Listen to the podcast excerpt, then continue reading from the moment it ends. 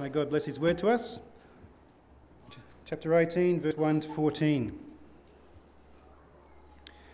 At that time, the disciples came to Jesus and asked, Who is the greatest in the kingdom of heaven? He called a little child and had him stand among them. And he said, I tell you the truth, unless you change and become like little children, you will never enter the kingdom of heaven. Therefore, whoever humbles himself like this child is greatest in the kingdom of heaven. And whoever welcomes a little child like this in my name welcomes me. But if anyone one of these little ones who believe in me to sin, it would be better for him to have a large millstone hung around his neck and to be drowned in the depths of the sea. Woe to the world because of the things that cause people to sin. Such things must come.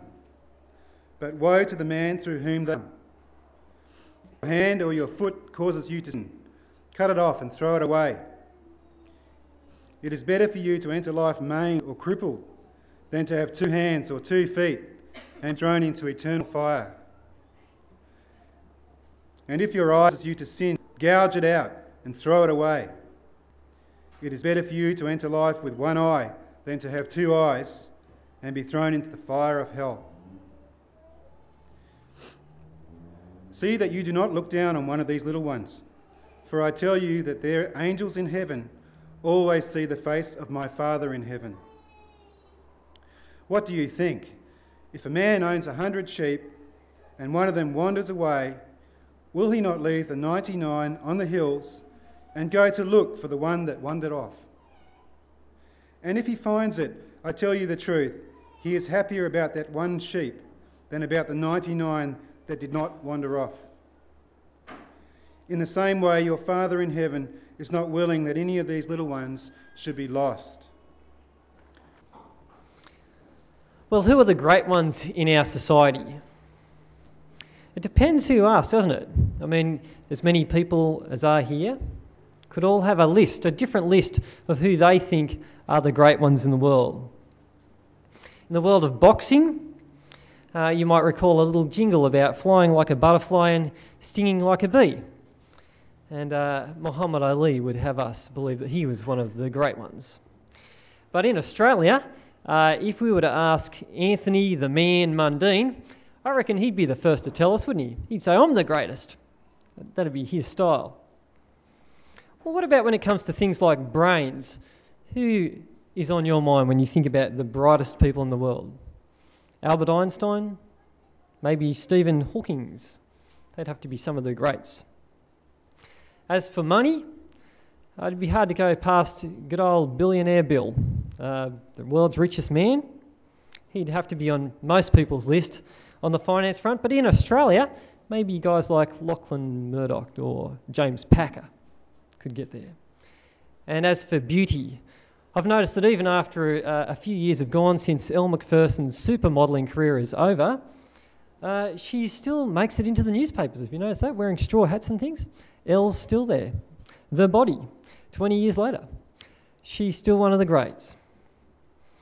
Well, it seems that greatness in the eyes of the world is bound up with success and power and influence. And many people in our society live in great fear and reverence of the clever people and the powerful people, and they're intimidated by them. That was true in Jesus' day, and it's true in our day as well. And it's fascinating to see that even in a passage like we've got today, that the disciples of Jesus, who you wouldn't think would be worried about issues like greatness, greatness is something that they're interested in. We see that in chapter 18, verse 1, if you're following on in the text. At that time, the disciples came to Jesus and asked, Who is the greatest in the kingdom of heaven? Well, why did this issue come up? What's been going through their minds that they should even start to raise the topic of who's great when it comes to following Jesus? Well, I know that in a couple of passages just before, Jesus has been talking about the kings of the earth and who it is that they tax. And he's also reminded that the disciples that he is God's king, he is the king, the Messiah, and that he's about to go away and die. And the disciples are struck by grief. They start to sink in. It starts to sink in that Jesus isn't always going to be here. And so it seems to me that they're probably looking at each other and thinking, well, if the kingdom's coming and he's going, well, then what would you be asking? Who's next? Who's going to lead this group? And so this becomes an opportunity for Jesus to talk to them about greatness as God values it. In the first place, Jesus tells them that they've got to change their mind. The word here about changing isn't just about, you know, turning one way, it's actually an inward change. We might talk about even being converted. They have to turn themselves inside out or turn back to front in the way that they're thinking about greatness, in their attitude to greatness. We see that in 18 verses 2 and 3. He called a little child and had him stand among them. It's actually not him in the Greek. It doesn't I'll come back to that. But he had him stand among them, or it. And he said, I tell you the truth, unless you change and become like little children, you'll never enter the kingdom of heaven. Now, the disciples lived in a world where people uh, were born in a certain social status, and they more often than not died in that same class within their society. Uh, there's little room in our society for up, upward mobility, but in that society, you couldn't really marry people in, in higher classes and things like that. And if you were a slave, it was very hard to lose that stigma, uh, even if you somehow got out of it. And so, in this context, the disciples are thinking about greatness like people who are senators, who had plenty of money, were well dressed, and were in charge of thousands of troops. But Jesus is saying if you're starting at that end, you're thinking the wrong way about greatness. This is what he says in 18, verse 4. Therefore, whoever humbles himself like this child is greatest in the kingdom of heaven. Now, the word we've got here that's talking about humbling is probably better translated whoever takes the lowly position of a child. When we think about humbling ourselves, we're often thinking about a personal characteristic of, you know, being humble in our disposition. But what Jesus is really saying is if you want to be great in God's kingdom, you've got to take a lowly position. And I think that fact is reinforced by the logic that children are not always the most humble people. I don't know if you've ever noticed that. Little ditties like, I'm the king of the castle and you're the dirty rascal, kind of remind us that they're not thinking always about the other people. Uh, at our place, they talk about, I'm the leader, I'm the leader. And their first words are often things like, mine. You heard that? So I don't think kids are always the most humble, but they certainly are in a lowly position in terms of control. Even in our society, children don't control the family's income and how it's spent, although there might be some exceptions to that rule. Schooling is certainly compulsory for kids, and if they decide to leave home, homelessness is going to be a big issue for them. Legally, children are not allowed to drive. They might practice driving on family family farms and things like that, but legally they're not allowed to drive. And children can't organise a branch stack and get politically active because they can't vote. And so they're powerless on that front as well. The fact is, children are very dependent. And that seems to be the point that Jesus is driving at here in this passage. Greatness, as far as God's concerned, is not bound up with being someone who's living independent of God and going it alone like a solo man. Greatness seems to be bound up with someone who's living in dependence on God.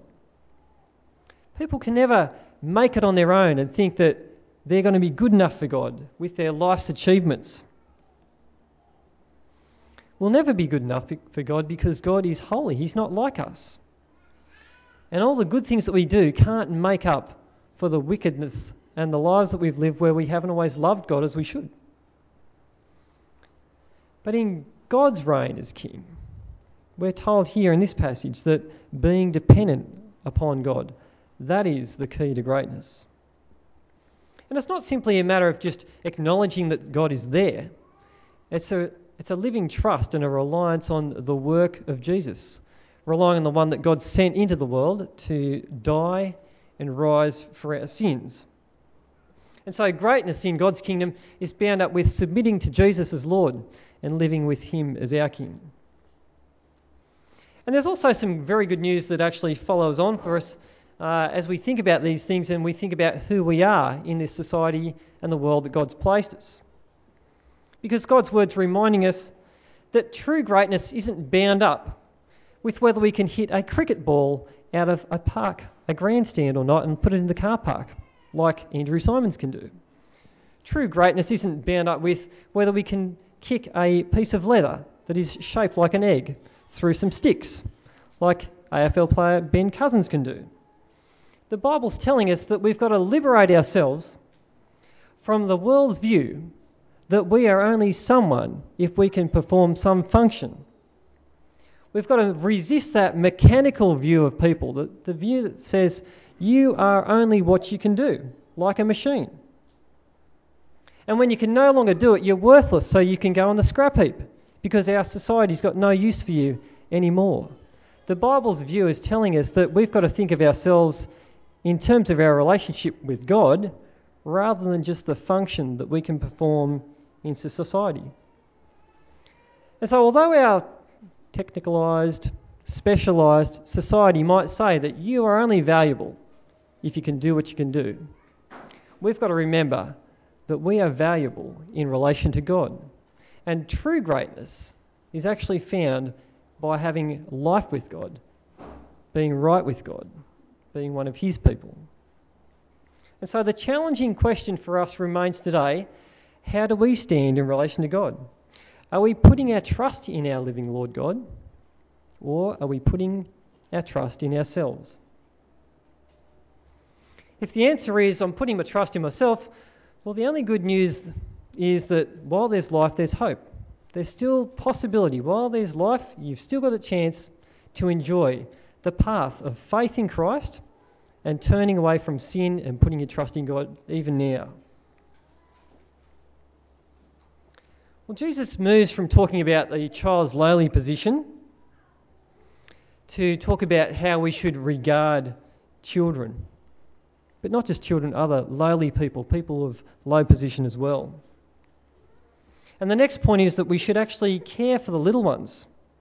In the first place, we should welcome them. We see that in chapter 18, verse 5, which says, Whoever welcomes a little child like this in my name welcomes me. And so what Jesus is saying here is if you're, if you're welcoming the kid in my name, it's like you're welcoming me. And so for someone whose status was very low, Jesus is raising it up. He's saying, You don't think they're important? Well, it's like you're welcoming me. That's very important. Even today, as we um, baptise little Annalise Morton, we're saying that we should treat her as one with great significance. She's not marginalised in this community. She's at the very centre of it. She's very important. Growing up as a little kid in one of God's families, and we trust that she'll continue to press on with her own childlike faith, which will grow into an adult faith. And so, greatness in God's kingdom is bound up with welcoming these little kids, welcoming the lowly. Secondly, greatness is bound up with making sure that we don't cause them to stumble in their walk with Jesus. And we see this in verse 6. But if anyone causes one of these little ones in who believe in me to sin, it would be better for him to have a large millstone hung around his neck and to be drowned in the depths of the sea.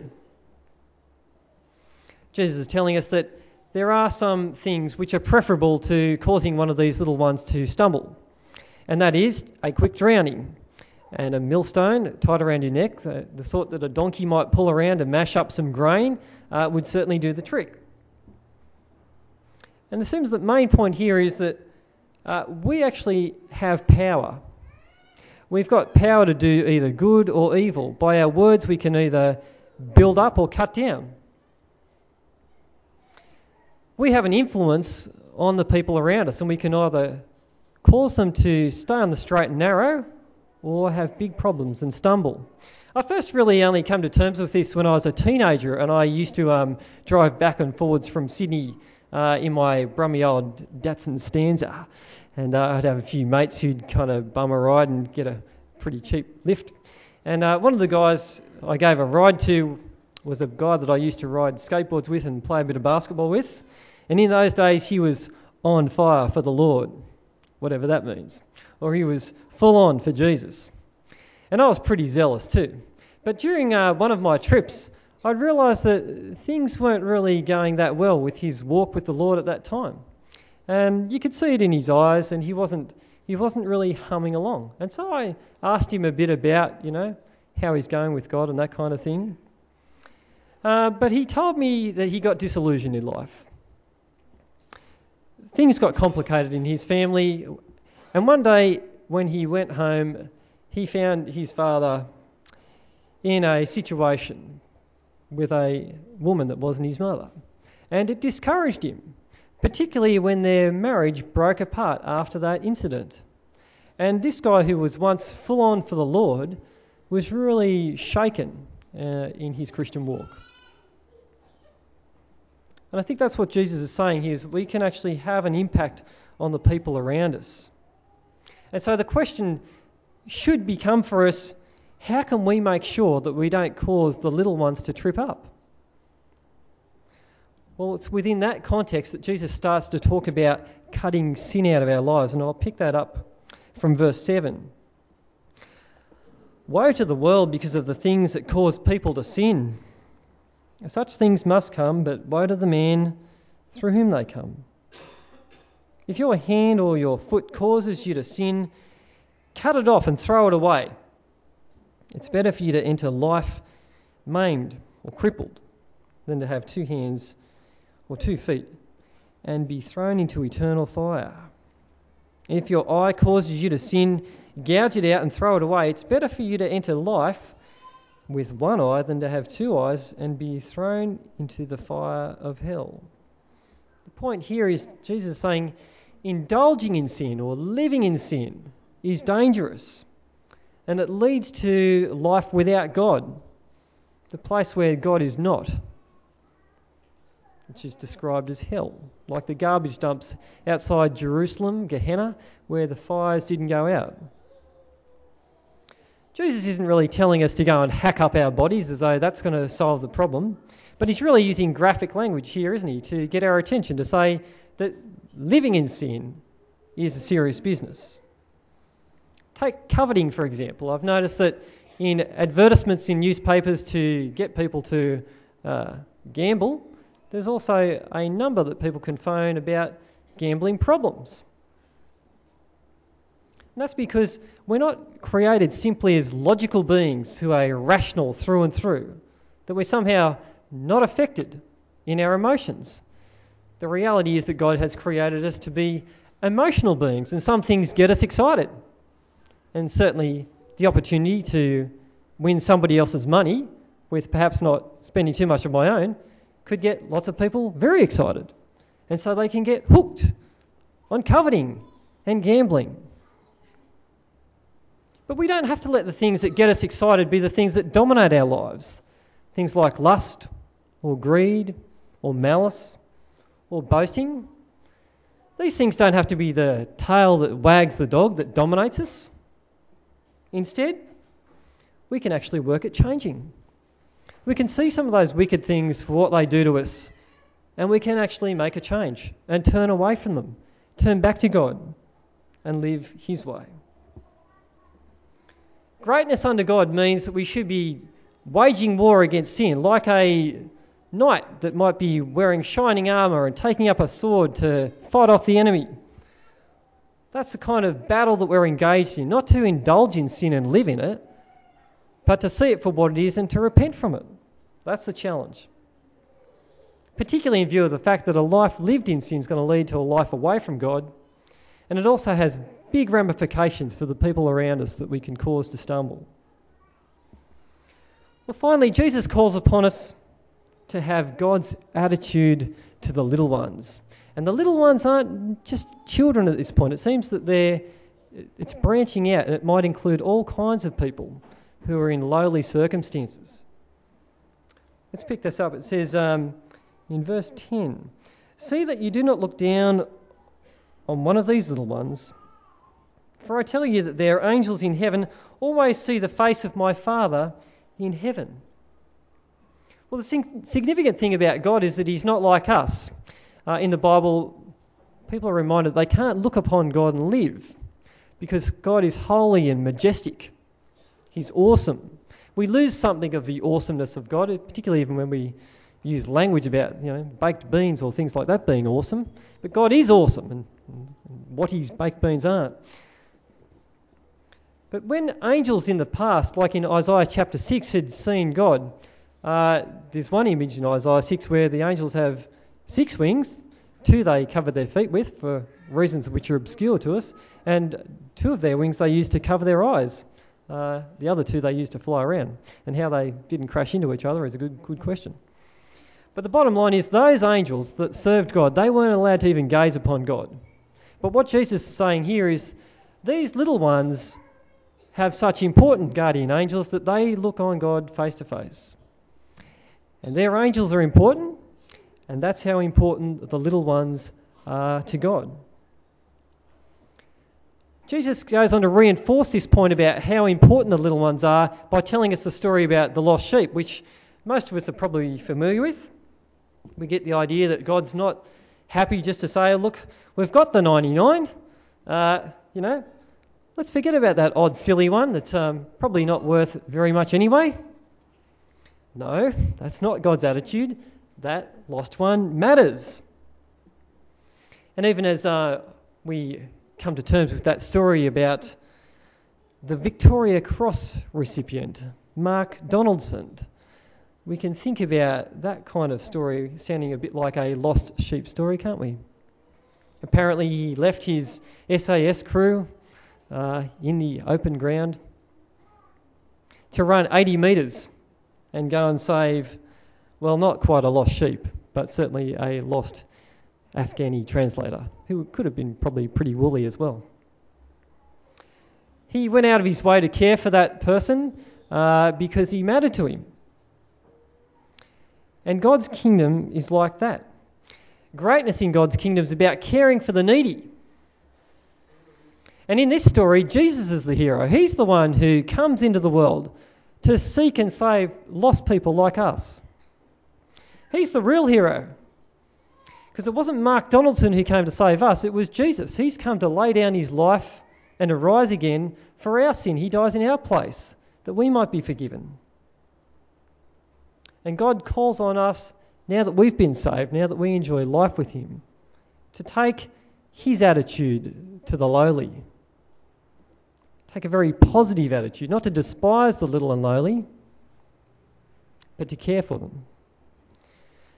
And so, from this sermon, the take home message really is that greatness is about looking beyond ourselves. It's not about lording it over people, is it? It's about depending upon God in the first place. That's what greatness is about. It's not trusting in my own strength as a solo man or something like that. It's about living with a dependence on God. It's about caring for the ones that God cares for the ones that our society forgets and puts on the scrap heap, we've got to look after the ones that aren't valued because God values them. Well, this week, may we uh, be people who grow in our trust in God and also be people who care, especially for the little ones and for the lowly. Let's ask God to help us to do that. Let's pray. Father in heaven, we do thank you that uh, in your kindness you haven't left us in the lurch that you did send Jesus into the world as the one who comes to seek and save the lost. We thank you that in our helplessness and in our sin, Jesus laid down his life for us, only to take it up again that he might pour out your Spirit into us and give us new life with you. Father, we thank you that we can enjoy that great assurance of forgiveness and the freedom from guilt that we have, and we know that you are kind and loving and that we can turn back to you and you do forgive us. Father, as we live, we pray that you'd help us not to have the world's attitude towards greatness.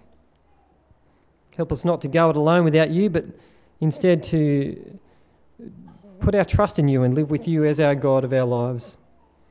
And Father, we pray that you would help us see greatness your way and to care for the little ones, for children, and for other people who are lowly in a world that doesn't always value the, the lowly ones and the forgotten people.